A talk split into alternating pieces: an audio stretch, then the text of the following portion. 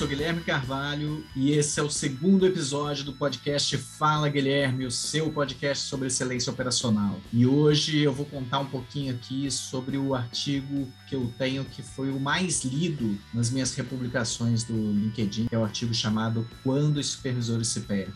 Esse artigo foi escrito pela primeira vez no dia 7 de julho de 2015 para o meu blog da Ex Consultoria e depois eu republiquei ele no LinkedIn no dia 3 de janeiro de 2017, atingindo a marca de mais de 1.600 visualizações aí quando eu republiquei ele no LinkedIn. E o que, que teve de tão atrativo nesse artigo para as pessoas lerem? Porque eu trouxe um contexto muito comum dentro das empresas, que é quando os supervisores não supervisionam no sentido de, de verificar, de supervisionar operação. Eles ficam ali presos em uma série de rotinas que eles têm que cumprir e eles não conseguem uh, olhar a operação e dar assistência para a operação como eles deveriam e como eles poderiam fazer. Então, o que estava me chamando a atenção na época? Supervisores fora do chão de fábrica. A gente chegava para fazer um projeto onde a gente trazia uma série de ações de melhoria e eles colocavam que eles não tinham tempo para fazer essa melhoria, uma falta de apoio ao pessoal operacional ali, os operadores,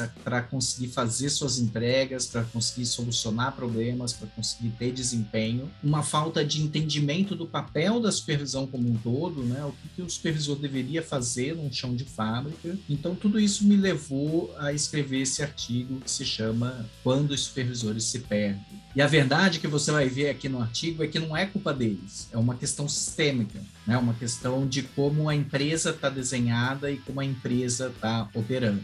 Então vamos lá, eu vou ler aqui o artigo com vocês. Existe uma constante nos projetos de melhoria operacional. A supervisão, que deveria estar verificando os processos, está constantemente ocupada com reuniões e tarefas administrativas que aprende atrás de um computador. Se fizermos um exercício de desenhar um novo organograma ou uma nova empresa, com certeza atribuiríamos o mínimo de atividades burocráticas aos supervisores, para que eles possam acompanhar a produção. Afinal, esse deve ser o trabalho de um supervisor, um trabalho de rotina, de assegurar atividades, horário, produção, ou seja, padrões. E acredite, o organograma da sua empresa também nasceu assim. Basta ver a descrição de cargo oficial desses funcionários. Sendo o primeiro nível hierárquico da empresa, o supervisor deveria estar focado em assegurar todos os padrões de execução do seu processo. Os padrões de atividades de mão de obra direta, a capacidade produtiva hora a hora, os padrões de execução de setup, a manutenção autônoma, os padrões de qualidade, etc. Mas o que acontece quando esses padrões que ele deveria supervisionar não estão definidos? É aqui que os supervisores se perdem.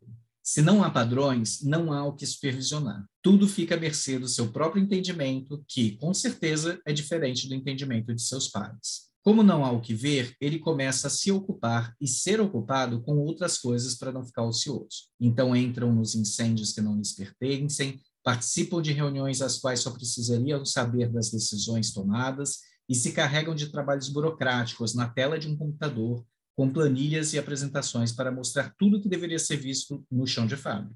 Então, quando o trabalho de supervisionar, orientar, decidir, solucionar problemas que deveriam ser parte da sua rotina aparecem, eles já não conseguem fazer. Estão ocupados e não conseguem mais participar do processo de melhoria que deveria ser o cerne da sua função. Essa é uma das mais importantes funções dos padrões. Sem padrões, não conseguimos distinguir o normal do anormal não conseguimos definir uma necessidade de treinamento dos nossos funcionários, não conseguimos estabelecer um processo de melhoria. Quer que seus supervisores de fato supervisionem, comece pelos padrões da operação da mão de obra, mapeie atividades atuais de supervisores, direcione as atividades burocráticas para outras funções da empresa e estabeleça os padrões e rotinas de supervisão. Apenas dessa maneira, os supervisores acharão novamente sua função mais nobre, orientar e guiar toda a produção a melhorar e atingir esses padrões. Então, o que é importante aqui desse artigo, né, pessoal? Primeira coisa é que quando eu falo supervisores nesse artigo, cada empresa dá um nome. Mas eu estou falando do primeiro nível de liderança acima da mão de obra direta, acima dos seus operadores, tá bom? Tem empresa que vai chamar de encarregado, de líder, de supervisor, enfim, essa pessoa deveria estar ali apoiando a operação e os operadores para atingir resultado e fazer suas entregas, ok?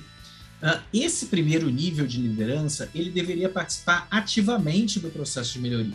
E se ele deveria participar ativamente do processo de melhoria, todos os conhecimentos, habilidades e atitudes para se conduzir esse processo deveriam fazer parte da capacitação e desenvolvimento dele. Outro ponto central na função do supervisor é ter a existência de padrões de trabalho, ou trabalhos padrões. O trabalho padrão, aliado de uma boa gestão visual, faz com que o trabalho dessa liderança seja muito mais fácil e simplificado. Outro ponto muito importante de entender nesse artigo, que não está explícito nele, é que toda liderança da empresa tem papel fundamental no processo de melhoria. Então, se você acha que você não tem tempo para conduzir, apoiar, supervisionar, patrocinar processos de melhoria, tem alguma coisa errada na sua rotina. Revise suas atividades, revise suas responsabilidades e delegue. Pessoal, esse foi mais um episódio do Fala Guilherme, o seu podcast sobre excelência operacional. Não deixe de acompanhá-lo nas principais plataformas de podcast. Valeu!